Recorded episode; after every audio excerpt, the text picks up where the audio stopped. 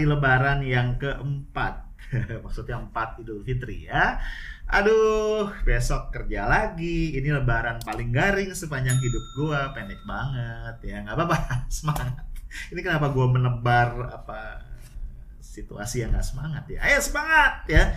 Nah bro, gue pengen ngajak lu di video kali ini untuk ngelihat lagi uh, satu wawancara gue dengan uh, Bang Rizal Ramli, ya, ekonom senior yang juga apa sekarang sedang uh, getol mengkritik pemerintah, terutama Ibu Sri Mulyani Indrawati, Menteri Keuangan. Yang kata Bang Rizal adalah Menteri Keuangan terbalik ya. Baru-baru ini Rizal Ramli uh, hadir di satu pertemuan di Serpong ya, kalau nggak salah tanggal tujuh Mei kemarin ya. Di sana dia ketemu dengan Gatot Nurmantyo, ketemu dengan Ketua D P D R I La Nyalla Mattalitti, dan juga beberapa tokoh-tokoh uh, bangsa yang lain. Nah, kita jadi pengen tahu nih ya, karena konon Bang Rizal Ramli ini kan uh, apa? siap maju lah untuk jadi presiden di dalam pilpres yang akan datang. Tentu saja nih kita sebagai calon-calon pemilih berhak tahu dong ya, apa sih pemikiran Bung Rizal Ramli tentang Indonesia, masalah-masalahnya, dan apa yang diajuin untuk menyelesaikan masalah-masalah itu. Karena itu kita lihat lagi ya wawancaranya. Halo guys, ketemu lagi dengan gue di kanal Bang Arief dan kembali di rubrik Hotspot. Seperti biasa di Hotspot gue nggak sendirian, dan hari ini untuk kedua kalinya gue berkunjung ke rumah Bang Rizal Ramli. Mungkin lo ingat ya, sebelumnya gue udah pernah kesini dan ada tiga podcast yang udah gue rilis. Dan ini kunjungan uh, istimewa karena terjadi di hari ke-delapan Ramadan. Ya, gue sapa dulu ya.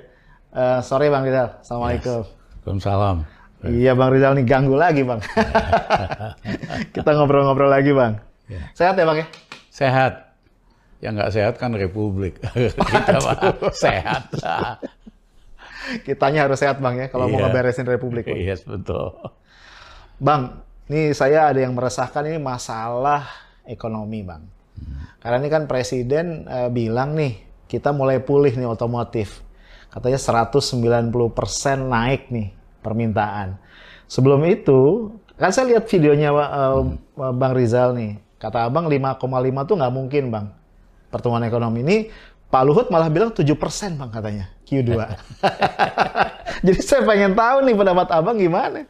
Kalau soal para pejabat, lihat aja track recordnya di masa lalu. Soal ramalan, soal angka-angka. Okay. Kebanyakan kan ngawur, meleset gitu. Iya, iya, iya. Nah kalau mobil dari awal saya memang bilang, pasti akan terjadi kenaikan penjualan mobil sementara. Mm-hmm. Karena dikasih pajaknya di nolin. Oke. Okay. Ya, dan kalaupun naik dari level yang udah rendah, karena tahun lalu tuh anjlok kan. Mm-hmm. Mm-hmm. Ya kan, mm-hmm. kalau naik seratus sembilan puluh ribu dikasih pajak negatif apa nol ya sudah tentu. Mm-hmm. Tapi itu akan, hanya akan bertahan sementara. Mm-hmm. Karena yang beli mobil ini people yang on the margin. Mm-hmm. Pendapatannya. Kalau okay. yang makmur kan udah punya mobil lah. Oke. Okay. Iya kan, okay. ini kan kelas mobil seratus juta. Mm-hmm. Ya bisa dia, tetapi uh, bisa juga nanti setahun lagi nggak mampu bayar dan sebagainya. Yang kedua, kalau di kuartal satu, udah pasti nggak bakal lah tujuh persen. Itu mah mabur abis. Kenapa? Eh, satu, daya beli rakyat itu masih merosot. Iya. Ya, okay. Padahal eh, konsumsi publik itu lebih dari lima puluh lima persen dari total G D P. Mm, mm, nah, mm. kenapa daya beli masyarakat anjlok? Karena eh, pertumbuhan kredit negatif sejak bulan Oktober sampai hari ini. Oke, okay. oke. Okay. Ya, jadi istilahnya uang yang beredar aja disedot. Hmm. Kesedot ya, karena makin lama perlu utangnya makin besar pembayarannya. Wong pemerintah hari ini untuk bayar bunga hutang aja harus minjem gitu. Oke, okay. oke. Okay.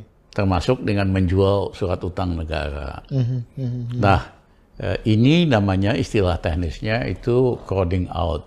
Oke. Okay. Artinya okay. pemerintah sudah terlalu banyak berhutang. Untuk membayarnya dia mesti nyedot likuiditas dari masyarakat. Oke. Okay.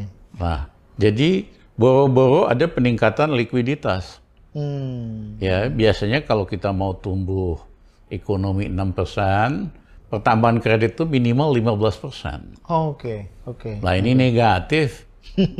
Ya, jadi yeah, disedot yeah. likuiditas, itu yang menjelaskan nggak ada daya beli. Oke. Okay. Okay. Eh, nah, eh, memang ada berita positif dari ekspor. Ekspornya naik lumayan besar, eh, importnya naik juga walaupun sedikit lebih kurang, ya. Jadi berita bagus di kuartal satu ini hanya soal ekspor yang naik, import yang juga naik, eh, tetapi semua indikator makro yang lainnya masih anjlok. Oke. Okay. Ya kan. Jadi kalau ada yang ngibul uh, ini udah naik tujuh persen, ya mungkin nggak tahu di negara antah berantah lah gitu. Oke. Okay. Nah. Kuartal kedua kemungkinan biasanya akan selalu ada pick up karena okay. itu kan musim lebaran. Oke. Okay. Okay. Biasanya rakyat paksakanlah belanja beli mm-hmm. hadiah lebaran. Mm-hmm. Walaupun ya, lebaran ini kan dilarang mudik. Yes. Tetapi yang terjadi eh, rakyat pulang dua hari sebelum tanggal pelarangan tanggal mm-hmm. enam. Mm-hmm. Nanti kembali tiga hari setelahnya, mm-hmm. jadi total mereka liburan dua minggu lebih lah gitu. Yes, yes, yes. Iya kan? Dugaan saya sekitar delapan puluh persen rakyat Indonesia, terutama di Pulau Jawa, tetap pulang kampung. Mm-hmm. Ya, nunjukin bahwa kebijakan pemerintah itu nggak pernah berbasiskan angka. Oh, oke. Okay. Tidak scientific, ya kan? Harusnya kan bisa ditebak. Betul. Berapa dan sebagainya.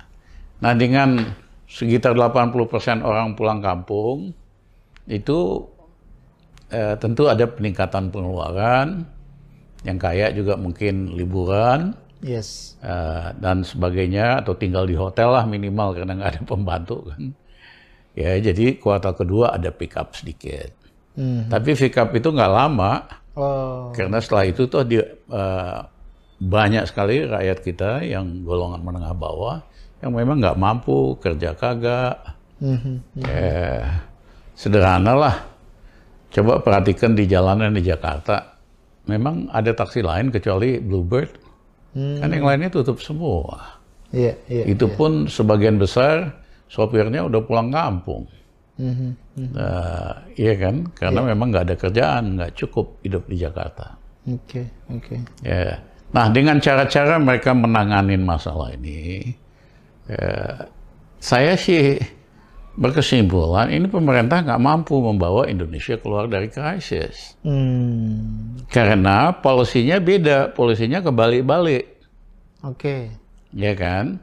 Uh, Turki, dulu ada masalah, ekonominya anjlok karena COVID, uh, India, dan lain-lain. Apa yang terjadi? Mereka prinsipnya sama, pompa daya beli golongan menengah bawah. Itu hmm. yang dilakukan oleh Erdogan. Fokus gitu. Ya, itu yang dilakukan oleh Perdana Menteri Modi sehingga ekonominya pick up, mm-hmm. naik lagi. Mm-hmm. Itu yang dilakukan oleh Joe Biden. Mm-hmm. Ya, paket dia yang kedua kemarin itu kasih stimulus untuk golongan menengah bawah. Oke. Okay. Ya kan, sehingga mereka punya daya beli. Mm-hmm. Itu yang dilakukan oleh Perdana Menteri uh, Johnson, Boris mm-hmm. Boris Johnson. Yes. Ya kan, dia naikin pajak perusahaan besar, orang kaya, hmm. pendapatannya itu dipakai buat pompa yang bawah. Hmm. Lihat nih, semua sama. Patternnya sama ya Bang? Polanya. Hmm. Hanya di Indonesia yang terbalik-balik, karena Menteri hmm. Keuangannya terbalik. Iya kan? Okay. Jadi pajak yang kaya-kaya, dia kurangin. Misalnya pajak uh, apa sawit, hmm. pajak hmm. mobil, pajak macam-macam. Yeah. Tapi yang perintil-perintil, daya beli dia Uber, mm-hmm. dikejar-kejar, yeah. terus harga utility bakal dinaikkan kan? Yeah. Harga gas, harga listrik, harga mm. apa, ya kan? Jadi justru yang beli, yang bawah ditekan supaya makin makin anjlok, mm-hmm. Mm-hmm. ya kan? Sementara berbagai kemudahan diberikan sama yang besar, mm-hmm. diberikan tax holiday bebas pajak dua puluh tahun buat yang gede sama asing. Yeah. Dan sebagainya, dan sebagainya. Ya, tidak aneh, boro-boro mempercepat pemulihan recovery, kita akan membuat ini makin nyungsep ke dalam. Hmm. Ya, uh, karena rumus ilmunya nggak balik. Hmm. Hmm. Nah, kayaknya ini kan udah panik. Uh, defisit anggaran tadinya di bawah tiga persen G D P, udah dinaikin jadi enam persen. Hmm. Hmm. Ya kan? Karena mau tetap mau jalanin proyek-proyek. Yes. Proyek ibu kota baru, proyek mm-hmm. ini, mm-hmm. di mana-mana itu dalam krisis kita potong dulu yang nggak perlu, kayak rumah tangga lah. Yeah, fokus sama yang benar-benar perlu aja. Mm-hmm. Ini Menteri Keuangan terbalik, ilmunya juga terbalik. Nunjukin dia nggak berani, bilang enggak sama Presiden. Iya yeah. kan? Jadi tetap aja tambah proyek ini, proyek itu. Nah sumbernya dari mana? Dari meminjam lebih besar lagi. Yang kedua, mm-hmm. maksa Bank Indonesia nyetak uang. Mm-hmm. Itu udah enam ratus triliun lebih. Mm-hmm. Mungkin sampai seribu triliun. Mm-hmm. Ya, makin lama juga makin berbahaya. Iya kan? Mereka juga udah panik, mau ngambil uang umat Islam, uang mm-hmm. haji ke, uang apa, uang wakaf, wakaf lah, uang. Segala macam. Mm-hmm. Mm-hmm. Lama-lama kepepet, akhirnya minta tolong I M F. Iya kan, makin hancur ekonomi Indonesia. Iya, iya. Saya sih nunggu dia ngundang I M F, berarti Jokowi jatuh, persis kayak Soeharto dulu gitu lah. Abang lihat tanda-tanda itu bang ya waktu iya, kan dia udah ngomong itu. Udah pidato, udah ngomong, dan iya. dia udah panik. Dari mana nih? Pengeluaran jalan terus, makin hmm. nambah, tapi pendapatan kan rendah. Hmm, hmm. Belum pernah dalam sejarah Indonesia tax ratio, rasio pajak per G D P serendah ini. Oke. Okay. Ya. Ini kaitannya ke daya beli tadi bang ya? Iya, enggak. Uh, penerimaan pemerintah dong. Enggak, maksudnya uh, orang nggak bayar pajak itu karena tadi... Iya, uh, macam-macam. Oke. Okay. Karena okay. ekonominya betul-betul anjlok, apa yeah. dan sebagainya. Jadi, belum pernah. Kalau betul Menteri Keuangan yang hebat, tax ratio-nya tinggi dong. empat belas sampai lima belas persen. Negara mm-hmm. tetangga kita segituan lebih kok. Iya. Yeah, yeah, ini yeah. paling rendah, paling cuma delapan persen lah. Mm-hmm. Dalam sejarah gitu lah.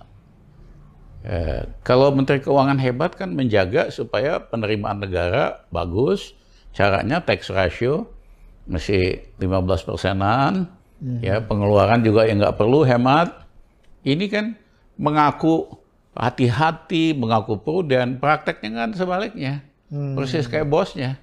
Pidato okay. anti import, ya kenyataannya import ugal-ugalan. Jadi okay. anak buah juga ngikut.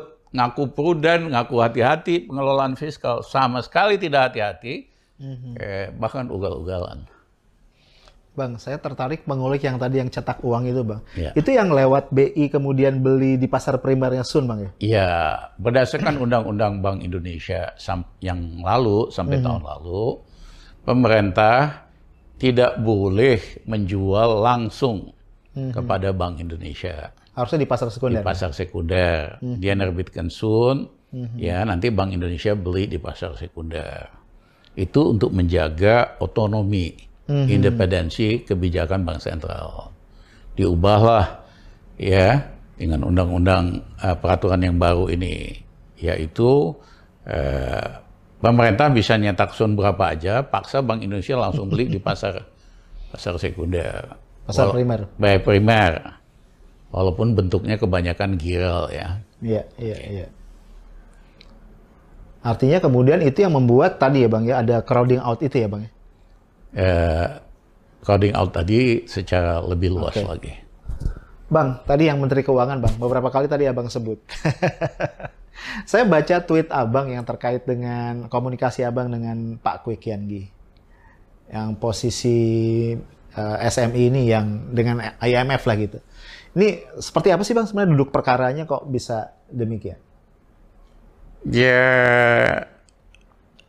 kita berdua kesimpulannya nyaris sama. Mm-hmm. Ini Menteri Keuangan payah banget. Iya kan, bahwa dia dapat hadiah ini karena ngasih yield tinggi aja. Oke. Okay. Pengelolaan fiskalnya payah, utang ugal-ugalan, tax ratio terendah. Harusnya Menteri Keuangan ini kan dipecat. Cuman Pak Kwik bilang, Mas Rizal nggak bakal berani Jokowi mecat Sri Mulyani. Iya. Ya, dia apa, ya nggak punya nyali lah. Mm-hmm. Eh, nah, yang menarik memang pada waktu sebelum saya jadi Menko-nya Gus Dur, Menko-nya kan Pak Kwik Kian Gie. Yeah. Waktu itu ada dibentuk oleh Pak Kwik uh, dan Dewan Ekonomi Nasional. Pak Emil Salim, Sri Mulyani anggotanya. Nah itu kalau rapat ekonomi bersama Pak Kwik sebagai Menko, rapat di dalam Pak Kwik kan biasa punya ide macam-macam lah, mm-hmm, mm-hmm. ya kan? Begitu rapat ditutup, sejam kemudian dia langsung terima telepon mm-hmm. dari Kepala Perwakilan Bank Dunia, Kepala Perwakilan I M F di Indonesia, marah-marahin Pak Kwik. Uh, Pak Kwik nggak boleh bicara ini, nggak boleh ini, nggak boleh usul ini, gini, gini, gini. Akhirnya selidik punya selidik yang bocorin itu namanya Sri Mulyani. Iya kan? Memang dia ngabdi itu sama I M F Bank Dunia. Eh, waktu saya hadir sidang kabinet, saya waktu itu belum Menko, Menko-nya Pak Kwik, saya ketua tim monitoring, para menteri diangkat Gus Dur. Nah itu kan ada rapat D E N, mm-hmm. ya kan? Terus mereka bacakan uh, letter of intent dengan I M F. Poin nomor delapan belum dilaksanakan, nomor dua belas belum dilaksanakan, begini begitu. Iya kan? Si Kwik tulis memo, Mas saya Kwik duduknya sebelah sana, tulis memo, Mas Rizal, begini yang namanya antek-antek ya. Ya, kok dia yang bacain uh, letter of intent I M F kepada kita semua? Wong saya yang negosiasi, kok saya yang tanda tangan, emang kita kagak bisa bahasa Inggris? Di belakangnya saya tulisin, Pak Kwik, masa orang ngerti yang namanya komrador asing ya begini. Dia ngabdi sama tuannya, bukan sama kepentingan nasional kita. Sayang saya nggak simpen itu. Coret-coret gitu. Tapi begitulah kelakuannya. Itu di tengah rapat, Pak? Hah? Di tengah, di tengah rapat. rapat. Dia kan nggak lucu. Dia bahasa letter of intent. Yeah. Poin segini, ini belum. Menurut I M F harusnya begini. Kok nggak begini? Nggak begitu. Mm-hmm. Jadi dia ngewakilin tuannya, bukan mewakilin mm-hmm. kepentingan Indonesia kita. Mm-hmm. Mm-hmm. Oke. Okay. Dan sering, ini saya buka pertama kali nih, yeah. on live. Eh, waktu itu saya Menteri Keuangan, eh Menko Ekonomi.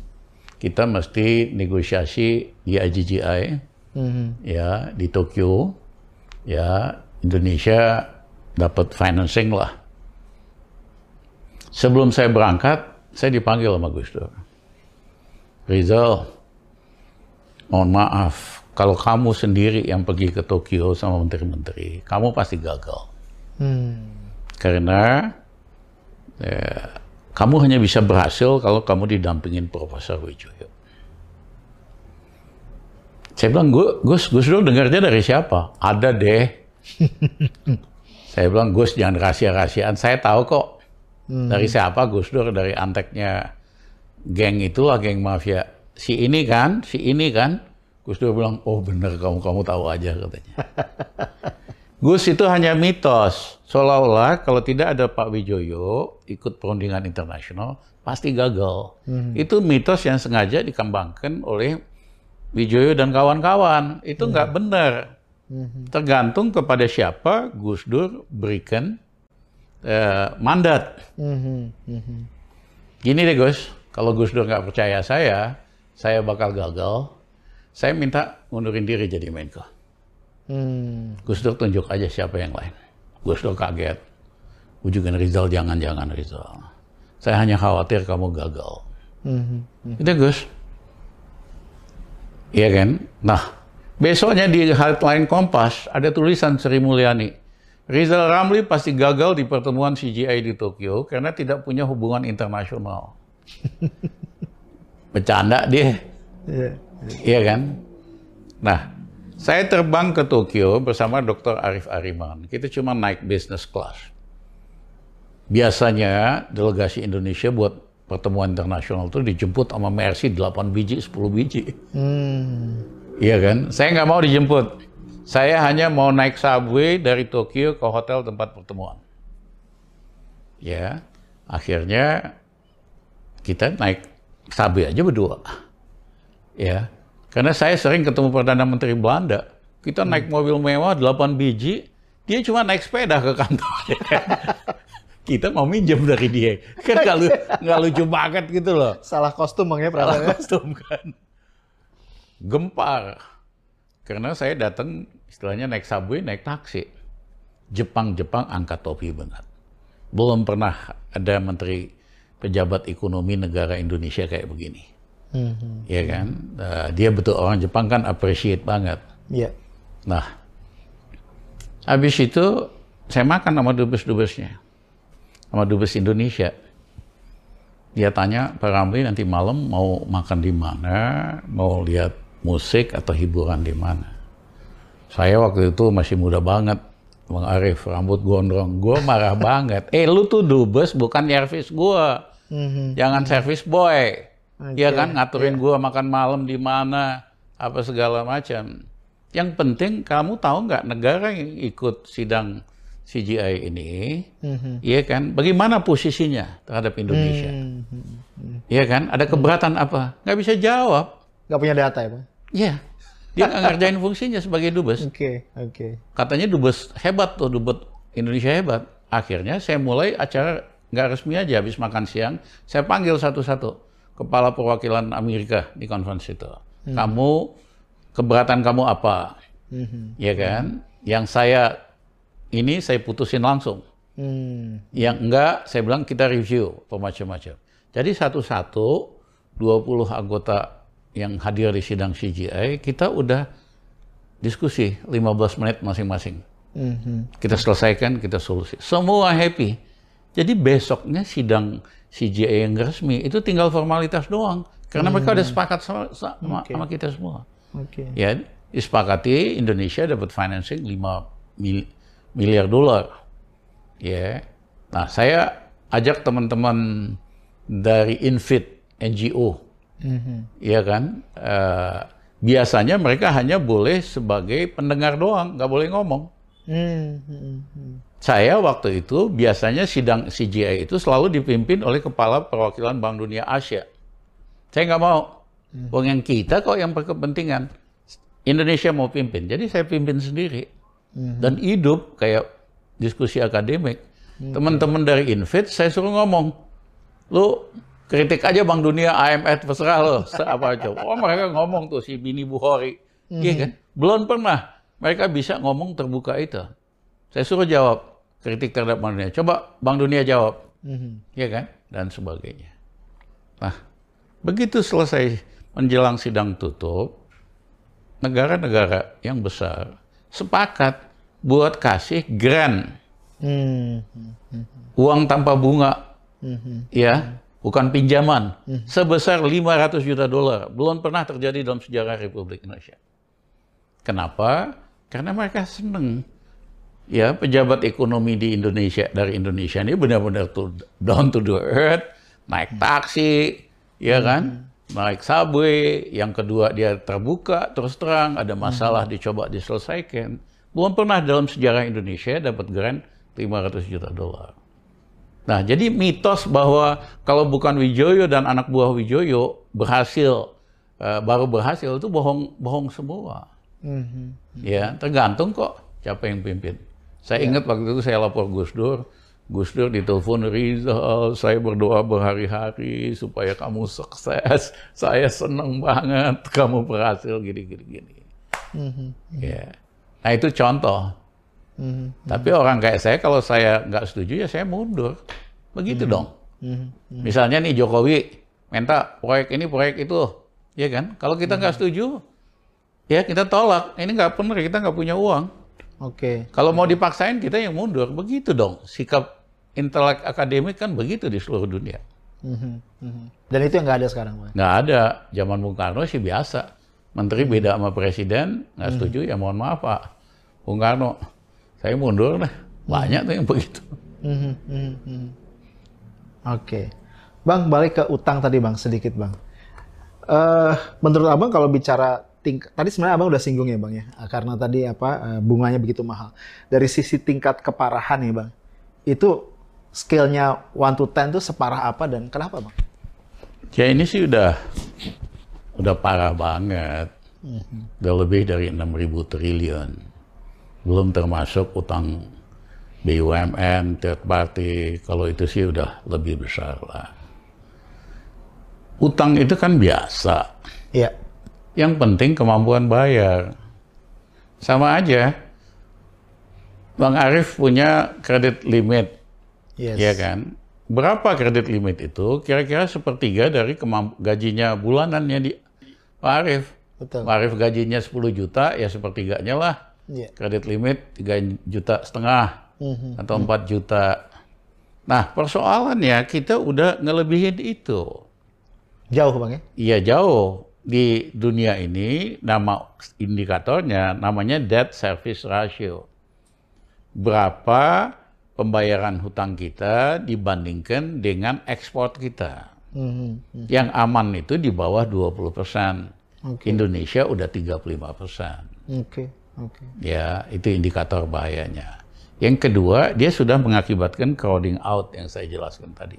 Dia mm-hmm. nyedot likuiditas. Mm-hmm. Harusnya kan kita minjem membuat ekonomi tak ada tambahan likuiditas dong. Mm-hmm. Buat memompa ekonomi. Ini mm-hmm. kagak, dia malah nyedot likuiditas. Ini nggak okay. ngerti. Jadi dibandingkanlah, oh utang Indonesia sama Amerika masih rendah dibanding G D P. Itu indikator yang ngawur. Oh, oke. Okay. Iya kan? Kenapa Amerika satu-satunya negara yang bisa nyetak uang dolar berapa aja? Mm-hmm. Karena dia negara adidaya. Betul. Atau Jepang, atau Eropa. Tinggi G D P-nya, tapi jangan lupa pendapatannya atau investasinya di luar negeri dan revenue-nya dalam U S dollar sangat besar. Mereka memiliki istilahnya net open position triliunan U S dollar. Mm-hmm. Nggak ada masalah, mm-hmm. yes. minjem. Mm-hmm. Ya, Indonesia net open position-nya negatif. Oh, oke. Okay. Iya kan? Mm-hmm. Ini banyak ekonom aja, termasuk Menteri Keuangan terbalik, mesti diajarin lagi, dikuliahin lagi soal begini. Bukan bandingan dengan G D P, kemampuan bayar. Mm-hmm. Yang kedua, crowding out atau tidak. Yang ketiga, you punya net open position berapa? Mm-hmm. Oke. Okay. Ya saya sih nggak aneh, dia kan belajarnya labor economics, ekonomi perburuhan ya. Oke. Okay. Kalau okay. ekonomik mah nggak nggak ngerti pisan. Cuman bahasa Inggris bagus lah itu. Bang, kan gini Bang, kalau kita bicara Indonesia ini selain masalah hutang kan masalah ini corruption Bang. Betul ya Bang ya? Ya. Ini masalah yang menggerogoti ekonomi kita. Kemarin ini ada berita kan Bang ya, uh, pertama kali nih K P K ini menerbitkan S P tiga Bang, untuk obligor Syamsul Nursalim. Yeah. But on the other hand kemudian dengan bangga nih Pak Mahfud bilang, kita udah bikin satgas nih buat menagih obligor-obligor B L B I. Kalau saya sebagai orang awam gini Bang, ini kasus pidananya dihentikan nih, lu mau, mau tagih lewat perdata ini. Nah, tapi saya minta pendapat Abang nih. Ya saya kira bener lah. Eh. Arief benar banget, pidana aja gagal apalagi perdata. Ya, ini mah cuman apa ya, P R spin aja, hmm. ya kan? Hmm. Dibikin lagi seolah-olah ada upaya gitu loh. Ini hmm. permainan P R spin aja.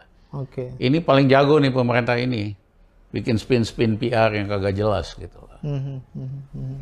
Nah, tapi saya ingin menggarisbawahi. Selain masalah-masalah ekonomi, ada masalah-masalah bahwa bangsa kita semakin lama semakin diadu. Oke. Okay. Ya, karena istilah saya secara sengaja dikembangkan isu-isu yang sifatnya Islamphobia. Mm-hmm. Yang nggak suka Islam lah. Mm-hmm. Ya kan, dengan alatnya itu radikal-radikul. Mm-hmm. Ya kan, seolah-olah pokok masalah yang utama kita nih ini. Mm-hmm. Mm-hmm. Ya, memang betul sebagian ada yang jadi teroris, tapi mm-hmm. itu kan daftar terorisnya udah punya semua. Yes. Iya kan, polisi atau intel, ya tangkepin aja gitu loh. Yeah. Mayoritas bangsa kita itu moderat, nggak aneh-aneh. Mm-hmm. Nah, ternyata ini secara sistematis isu ini dikembangin terus. Mm-hmm. Mm-hmm. Ternyata memang tujuannya supaya rakyat kita fokusnya beralih, okay. ngomongin masalah ini. Tidak minta pertanggungjawaban di dalam bidang ekonomi. Eh, lu mampu nggak sih ciptain lapangan kerja? sebagai pemimpin, eh lu mampu nggak tingkat kesejahteraan? Nggak, mayoritas rakyat kita sibuk ngomongin soal agama, soal hmm. pelakuan tidak adil terhadap Islam. Iya hmm. hmm. kan? Hmm. Jadi berhasil mengalihkan isu. Okay. Nah, okay. yang kedua adalah eh, kita nih Arif, negara Pancasila. Yeah. Artinya kita tidak boleh fobia terhadap agama apapun. Mm-hmm. Mm-hmm. Terhadap Islam, terhadap Buddhis, Katolik, atau sebagainya. Mm-hmm. Mm-hmm. Kebayang nggak Arif, di Amerika, seorang presiden Amerika, itu protestan fobia. Dua minggu selesai deh. yeah, yeah, ya. yeah, yeah. Nah yang ketiga, ini dipakai sebagai alat mobilisasi. Mm-hmm. Finansial. Mm-hmm. Kenapa? Taipan-Taipan paling takut kalau Indonesia jadi negara Islam. Mm-hmm, mm-hmm, ya kan? Nah, semakin banyak yang pengen negara Islam, mm-hmm. itu mereka tarikin sumbangannya semua, pada mm-hmm. nyumbang tuh. Jadi proposal nih Bang ya? Jadi proposal untuk membiayain. Iya, iya, iya. Ya. Ya. Itu salah satu tuh konduktornya si Giovanni. Mm-hmm. Ya, Taipan-Taipan nyumbang dia, dia biayain P S I, dia biayain, ya kan? Mm-hmm. Yang Islam-Islam fobia lah. Mm-hmm, mm-hmm, ya kan. Mm-hmm. Jadi mm-hmm. memang sengaja sebagai alat eh, saking takutnya mereka Indonesia berubah jadi ISIS atau negara Islam yang nggak mungkin, mm-hmm, mm-hmm. ya kan. Nah mereka mau nyumbang untuk terus kampanye ini. Mm-hmm, mm-hmm. Ya jadi rakyat kita nggak fokus. Mm-hmm, mm-hmm. Ya ada yang bilang, wah si ini harus dibebasin nih.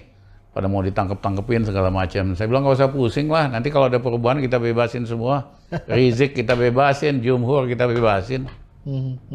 Ya, fokus saja sama perubahan sama perbaikan. Jangan ladenin isu-isu yang nggak penting gitu. Bang Rizal, uh, tadi ke kembali ke kekuatan ekonomi kita Bang untuk nahan kondisi ini.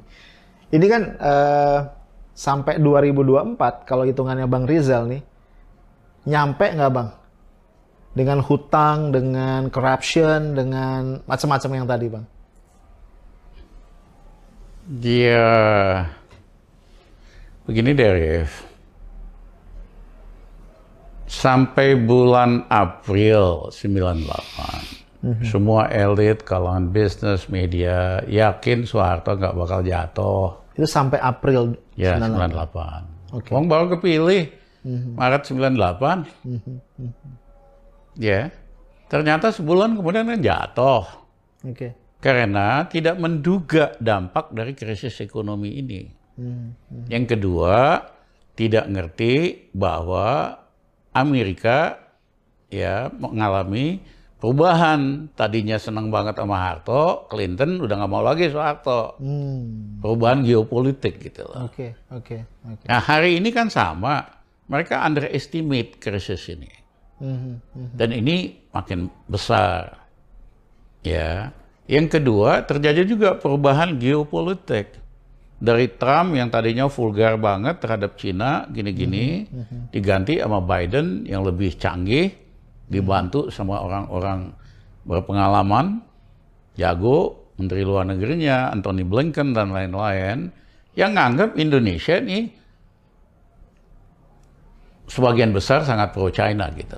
Hmm, oke. Okay. Iya kan?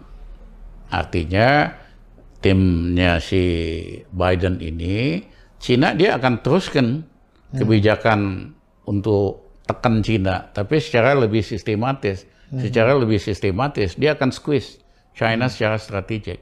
Oke. Okay. Nah, dalam perubahan geopolitik itu Indonesia dianggap terlalu pro China gitu loh. Hmm, oke. Okay. Iya kan, kelihatan ya, lah. Ya. Orang lagi COVID aja, tenaga kerja Cina masuk ribuan tuh ke Indonesia. Yang bener ya. aja. Iya, iya. Iya ya, kan. Ya. Nah, ada krisis ekonomi, ada pergeseran geopolitik dan sebagainya. Mm-hmm. Australia yang tadinya juga nggak berani sama Cina, mm-hmm. ya karena dia dagangnya sama Cina banyak banget. Yeah. Uh, Akhirnya Perdana Menterinya berani. Ya, lihat pergeseran geopolitik kita. Oke. Okay. Eh, dan itu punya pengaruh terhadap politik dalam negeri. Artinya kita akan terjepit di tengah, Bang ya? Bukan terjepit di tengah, kita sudah diasosiasikan sebagai sangat pro Beijing. Oke, oke. Itu beda itu. Kalau sama di tengah malah bagus dong. Iya, iya, iya. Dan itu akan menyebabkan kalau kita kita akan diperlakukan jadi sasaran tembak juga gitu, Bang. Iya, itu punya implikasi, ya kan. Seperti saya katakan tadi, kenapa Soeharto datang sembilan puluh delapan? Satu, dia nggak menduga krisis ekonomi segitu gawatnya. Mm-hmm. Yang kedua, dia juga tidak menduga Clinton udah nggak suka sama Soeharto gitu loh. Mm, mm, mm, mm. Dan okay. Itu punya dampak. Nah, Bang, kan salah satu faktor yang membuat complicated ini adalah COVID, Bang. Mau tidak mau ya, Bang ya. Yeah. Salah satunya. Nah, Abang sering menyinggung bahwa kita sama sekali nggak fokus dalam penanganan COVID, ya, Bang. Tapi kan ini pemerintah selalu gembar-gembor masalah vaksin, kita sudah berhasil memvaksin sekian, dan seterusnya. Dan kayaknya optimis banget nih, kita bisa segera membangun herd immunity, dan kita bisa segera kembali ke normal. Gitu. Abang ngelihatnya gimana? Jadi dari awal memang kita kan pendekatan kita terhadap COVID ini tidak ilmiah, tidak scientific. Mm-hmm, mm-hmm. Seperti kebijakan kita umumnya. Ya. Misalnya, nggak mungkin COVID, orang Indonesia banyak makan bumbu, banyak makan matahari, kena matahari, dan sebagainya. Kenyataannya kan sebaliknya. Mm-hmm. Wong Brazil yang eh, apa dikalustiwa juga sama panas, suka makanan Spanyol, spicy, korbannya malah lebih banyak. Ya kan? Nah, eh, yang saya kaget selama Menteri Kesehatan Terawan, teman saya, rupanya walaupun sudah kirim delegasi mau beli vaksin, Cina di Eropa, ternyata Pak Terawan nggak mau tanda tangan down paymentnya. Hmm, oke. Okay. Ya, kalau kita beli apa-apa kan kita mesti bayar uang muka dong. Hmm, hmm. Sehingga yang terjadi, harusnya kan awal tahun ini udah banyak yang datang. Hmm. Karena kita perlu total uh, untuk seratus tujuh puluh juta. Orang Indonesia, tiga ratus empat puluh juta vaksin. Yes, dua dosis. Ya, ya, harusnya itu Januari udah banyak gitu, udah puluhan juta yang datang. Ternyata sampai hari ini, ya kan, total yang divaksin baru berapa belas juta. Lupa saya angka, ada grafiknya tadi di situ. Ya, kenapa? Karena vaksinnya nggak ada lagi. Mm-hmm. Datangnya cuma sedikit-sedikit gitu loh. Oke. Okay. Ya, nah kemungkinan besar vaksin buat Indonesia baru sampai besar-besaran akhir tahun ini atau semester depan. Mm-hmm. Apalagi hari ini ada kompetisi buat dapat vaksin karena ada gelombang kedua, gelombang ketiga COVID. Yes. India lagi cari vaksin, eh, Jepang juga, Eropa lagi rebutan vaksin nih. Mm-hmm. Nah kita karena tadi itu nggak mau bayar down payment, datangnya baru sedikit. Mm-hmm, mm-hmm. Iya kan? Dan dari segi yang vaksinnya ada sih memang udah dipakai semua lah, kasarnya mm-hmm. gitu. Mm-hmm. Tapi supaya kita efektif anti-COVID-nya kan harus tiga ratus empat puluh juta vaksin. Mm-hmm. Dan itu kayaknya bisa diundur sampai akhir tahun ini atau tahun depan. Ya, jadi... Uh, Nah, kemudian ada vaksin Nusantara, kan? Yeah. Yang hebohnya luar biasa. Itu anak muda bisnismen tiga puluh dua empat tahun dari Surabaya berhasil yakinin Terawan. Hmm. Iya kan? Eh, bagus-bagus aja vaksin buatan Indonesia, ternyata juga kagak dari U S. Hmm. Tapi yang penting proses tes klinisnya, hmm. Hmm. itu nggak dilakukan yang benar, sehingga ditolak oleh B P O M, ya kan. Memang beberapa elit yang nggak tahu dapat apa, ya kan, mau disuntik sama vaksin ini.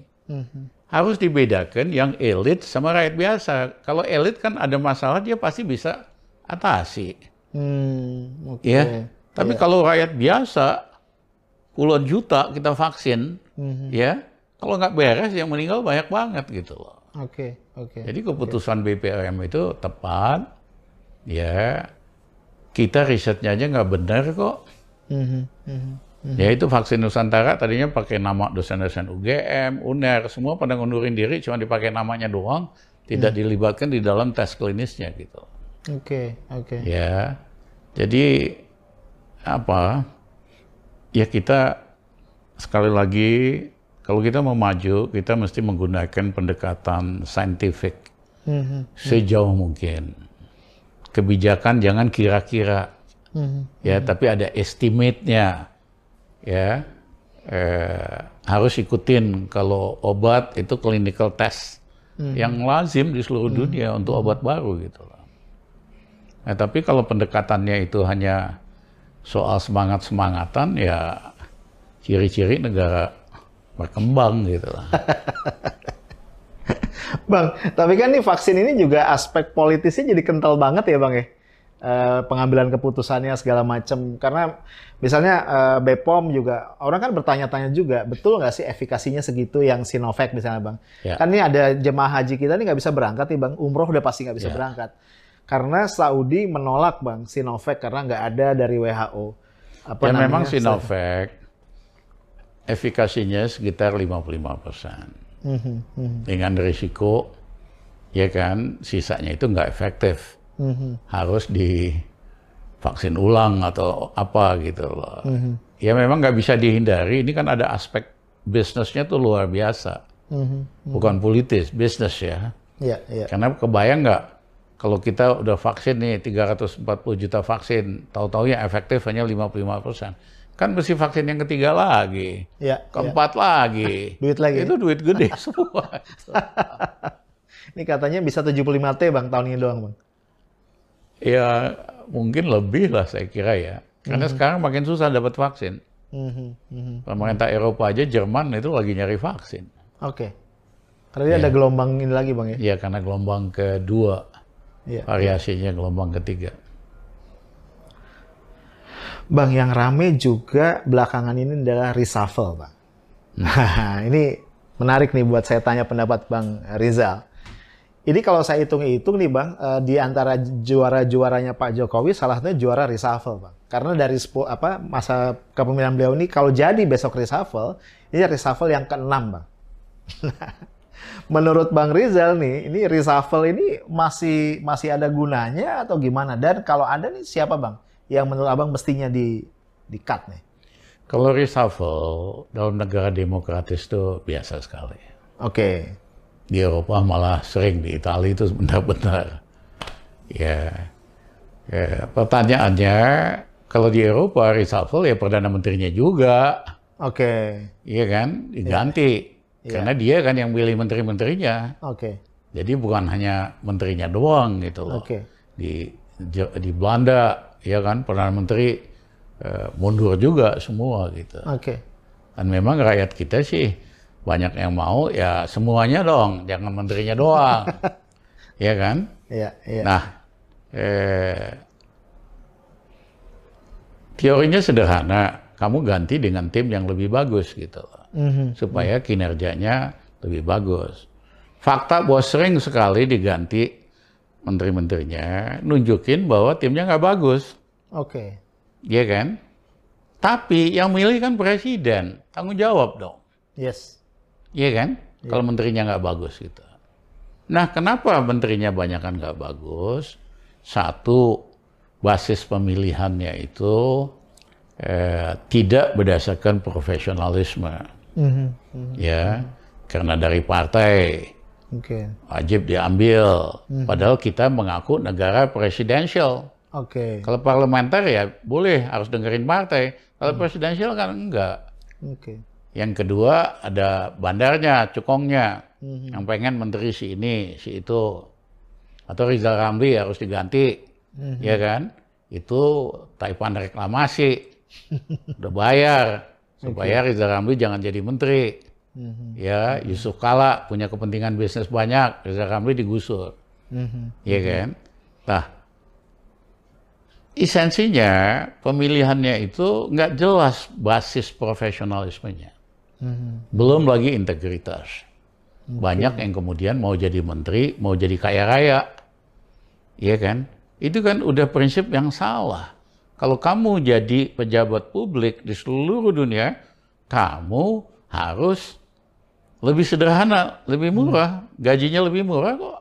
Hmm, hmm. Kalau mau jadi orang kaya, jadi swasta. Iya, yeah, yeah, yeah. ya kan? Di kita mah enggak, mau jadi pejabat, mau jadi kaya. Hmm. Berapa turunan? Hmm. Jadi motifnya memang udah salah. Dan yang ketiga, eh, misalnya soal import lah. Pak Jokowi kan pidato, anti import, nggak import ini. Kenyataannya setiap Menteri Perdagangan yang dia angkat, itu ngubur rente. Ngubur hmm. uh, untung besar dari import. Karena dari import bawang putih aja, itu di atas delapan triliun. Rentenya import aja. Gula berapa? Untungnya, rentenya. Oke. Okay. Ya, okay. Itu puluhan triliun. Iya, iya, iya. Ya. Apa Pak Jokowi nggak ngerti? Hmm. Saya sih antara percaya nggak percaya dia nggak ngerti. Ya kayak si Enggar itu kan luar biasa puluhan triliun yang dia terima itu, hmm. ya kan? Jadi setiap menterinya itu tugasnya nomor satu import. Hmm, sebelum, siapapun orang sebelum yang, yang sekarang nih, ya, yang ya. baru diganti itu juga sama. Begitu jadi menteri minggu pertama dia udah import gula, udah import garam, segala macam. Hmm. Yang baru juga karena mereka tahu setiap import itu mereka terima setoran. Oke, oke. Ya kan, ini kan uh, udah ada kartel ya. Iya, iya, iya. Nah, ya. Tetapi ini sangat bertentangan dengan ideologi dari partai yang mendukung Pak Jokowi, yaitu hmm. partai pendukung dia kan partai nasionalis. Iya, iya, iya. Bung Karno, bapak Betul. ideologisnya. Marhaenisme, Bang. Ya, jadi waktu Bung Karno jadi mahasiswa di I T B, dia ke Bandung Selatan. Ketemu dengan petani yang namanya Marhen, mm-hmm. petani gurem. Dia sedih banget, prihatin banget.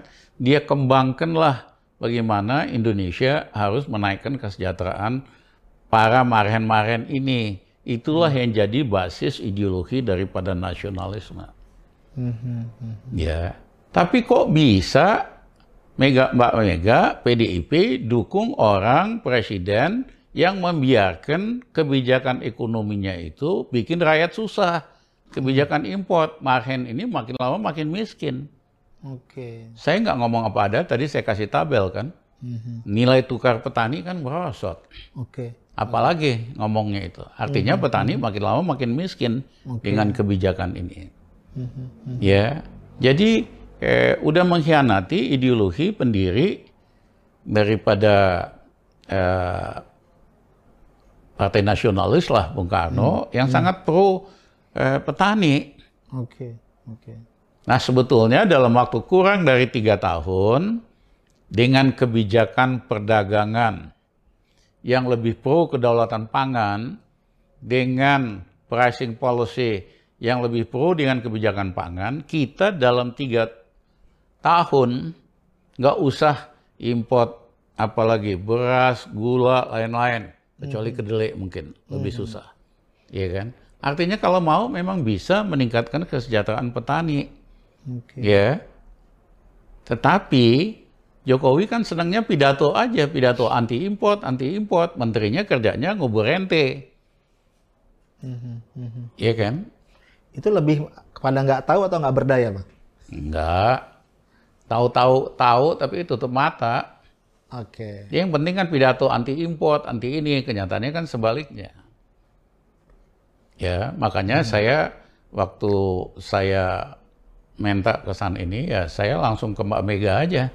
Mbak hmm. Mega nggak usah himbau-himbau pakai bahasa slogan ke Jokowi, minta aja Jokowi pecat menteri yang buat rente. Hmm. Ya. Hmm. Mbak Mega senang juga, akhirnya Hasto ngomong kenceng kan soal import. Hmm. Beberapa waktu yang lalu. Oke. Okay. Itu setelah Abang ngasih pesan, Bang ya. Ya, sekuensinya begitulah. Bang, satu lagi. Karena tadi Abang menyinggung partainya Mbak Mega, Bang.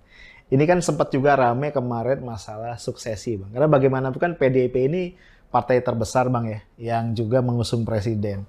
Sementara eh, apa namanya suksesi di sana jadi menarik nih, Bang. Eh, kalau Abang kan cukup kenal nih, cukup dekat dengan Mbak Mega. Ini ngelihatnya apa, Bang, yang menyebabkan Mbak Mega sampai hari ini tuh nggak nggak cukup pede lah untuk suksesi ke bawah, Bang. Tetap. Sekali lain kesempatan lagi deh, itu topik yang lebih be yang besar juga soal. Kayaknya ada rahasia-rahasia nih. Guys, janji tuh ya Bang Rizal, next katanya. Bang, satu lagi deh terakhir yeah. sebagai closing, Bang, sebelum pembuka. Bang, misalnya Bang, sekarang Abang dapat kewenangan untuk membereskan ekonomi. Let's say tiga bulan pertama, Bang. Itu apa Bang langkah yang kebayang oleh Abang akan Abang ambil di tiga bulan pertama itu? Saya nggak berandai-andai. Mm-hmm. Tapi seandainya Rizal Ramli, ya kan, jadi pemimpin di Indonesia. Satu, hari pertama jadi presiden, saya akan hapuskan undang-undang Omnibus Law. Oke. Okay. Kenapa? Perpu, Bang, ya? Karena tanpa Omnibus Law kita bisa tingkatin ekonomi kok. Saya mm-hmm. udah buktikan mm-hmm. tahun dua ribu. Okay. Kita nggak perlu Omnibus Law-lawan, kita bikin, ya kan, supaya bisa pulih ekonominya. Dan saya dalam waktu satu tahun enam persen kita bisa capai. Track record kita buktikan itu. Nah yang kedua, kita cabut undang-undang mineral. Mm, Minerba. Minerba. Okay. Karena harusnya kan udah tiga puluh tahun harus dikembalikan ke negara kepemilikannya. Tapi pada bayar semua. Sama D P R, sama partai-partai, sehingga diperpanjang sepuluh tahun. Oke. Okay. Padahal kan sumber kekayaan alam Indonesia yang paling besar, itu eh, sumber kekayaan Indonesia yang paling besar, sumber daya alam. Mm-hmm. Ini dikasih asing sama asing. Oke, okay. oke. Okay. Jadi kalau Rizal Ramli jadi pemimpin, kita batalin itu undang-undang Minerba, mm-hmm. saya akan ambil, Republik Indonesia akan ambil lima puluh lima persen kepemilikannya. Oke. Okay. Tapi tidak seratus persen. Mm-hmm. Karena kalau seratus persen diisi B U M N, itu kerjanya korup doang, prestasi kagak ada. Ya, pemilik lama tetap kita kasih empat puluh lima persen. Oke, oke. Ya kan? Nah, kalau lima puluh lima persen dimiliki negara, kita nggak ada defisit lagi. Oke. Okay. Ya. Yang ketiga, kita akan keluarkan Kepres, partai politik dibiayain oleh negara. Oke. Okay. Ya, seperti di Eropa, di Finlandia, mm-hmm. dan sebagainya. Okay. Ya, saya udah alokasikan sekitar tiga puluh triliun. lima belas triliun untuk masing-masing partai, lima belas partai satu triliun. Mm-hmm. Sisanya berdasarkan jumlah vote. Oke. Okay. Ya, tetapi A D A R T semua partai harus diubah supaya terjadi demokrasi internal. Mm-hmm. Mm-hmm. Ya, misalnya Bang Arief mau masuk partai apa P D I P, mm-hmm. berhak jadi ketua tanpa okay. perlu jadi anaknya Soekarno, cucunya Soekarno. Susah ya. Tuh kalau gitu kan? Enggak, kalau setuju dapat yeah. subsidi negara. Enggak, maksudnya kalau, kalau ada persyaratan setuju, tadi susah Bang. Kalau, kalau nggak setuju, yeah. silahkan cari duit sendiri. Okay. Lu ngaco-ngaco gua tangkap. Oke. Okay. Rizal Ramli mas sableng orangnya. Aku taruh di pulau di selatan Kalimantan yang banyak nyamuk malarianya. Kita tambahin nyamuk malarianya. Kita taruh di situ. Okay. Ya kan? Sehingga kita ubah partai politik Indonesia yang sumber korupsi paling gede itu partai politik. Iya. Yeah. Ya, setuju. Sehingga betul-betul ubah kriminal demokrasi jadi demokrasi yang bekerja untuk rakyat dan bangsa, mm-hmm. Mm-hmm. ya seperti di Eropa. Okay. Nah, eh, itu yang ketiga. Yang keempat adalah kita apa ekonomi kita akan genjot tahun pertama enam persen, tahun kedua harus di atas sepuluh persen. Mm. Kan itu tuh satu-satunya cara mengejar ketinggalan kita dari negara lain. Jepang sehabis Perang Dunia Kedua tumbuh dua belas persen selama dua puluh tahun sehingga ngejar Barat. Mm-hmm. Cina setelah Deng Xiaoping tumbuh di atas tiga belas persen dua puluh lima tahun akhirnya raksasa di dunia. Mm-hmm. Ya kalau mm-hmm. kita mau kita harus tumbuh di atas sepuluh persen minimal dalam sepuluh tahun. Mm-hmm. Itu bisa dicapai kok. Mm-hmm. Ya. Nah, Indonesia nggak mungkin capai itu karena pemimpin yang nongol hari ini, nasional maupun lokal, itu kan K W dua, K W tiga. Okay. Disponsorin oleh bandar. Udah K W dua, K W tiga, maling pula lagi kan. Okay. Bagaimana okay. mau maju? Jadi nggak pinter maling, Bang. Iya. Kalau bodoh aja sih nggak apa-apa, ini maling pula. Kalau bodoh doang nggak nyusahin, Bang. Nggak nyusahin. Ini yeah. paling pula. Okay, okay. Jadi memang harus ada ya perubahan yang signifikan kalau kita mau jadi bangsa besar. Tidak. Nah yang terakhir kita nggak ada lagi orang yang apa misalnya ditangkap hanya karena Islamofobia atau apa, mm-hmm. ya kan? Mm-hmm. Siapapun yang menghina agama kita penjarain sama koruptor. Udah. Okay. Kagak nanya Kalau ada yang melakukan kejahatan nggak ditanya, lu agama lu apa? Iya kan? Iya, iya, iya. Eh, karena hari ini kan gini, kalau ada apa-apa pasti ditanya. Islam nih, teroris Islam. Nggak ada yang namanya teroris, mau agama apapun kita tangkap. Ya, tapi demokratisasi kita buka. Hmm. Siapa aja boleh ngomong, selama jangan melakukan tindakan kekerasan. Oke. Okay. Habib nanti Jumhur segala kita lepasin semua tahanan politik, termasuk di Papua. Hmm. Ya, asal jangan ikut gerakan bersenjata, itu lain okay. treatmentnya. Hmm. Hmm. Ya, yang pantas masuk penjara itu bukan orang yang berbeda pendapat, hmm. bukan aktivis, hanya koruptor okay. dan orang yang menghina agama. Hmm. Hmm. Udah itu aja. Okay. Maju Indonesia kok. Amin, insya Allah. Ya, jangan doang-doang, doang, Rif. Siap, bantuin supaya kejadian ini. Iya, of course, Bang. Makanya kita nge-podcast, Bang. Oke, thank okay. you, Bang Rizal. Ya, aduh, luar biasa ini. Ini perjalanan ngabuburit yang paling seru nih. Oke, okay, guys, itu tadi akhir pembicaraan gue sama Bang Rizal. Sebenarnya gue masih pengen nanya banyak, tapi udah, udah mau azan ya. Karena sunahnya kan kita buka harus disegerakan ya. Tapi tadi gue akan tagih suatu hari Bang Rizal janji nih mau cerita partainya Mbak Mega. Ntar kita tagih ya. Itu dulu guys dari gue, Stay Smart and Professional. Assalamualaikum warahmatullahi wabarakatuh.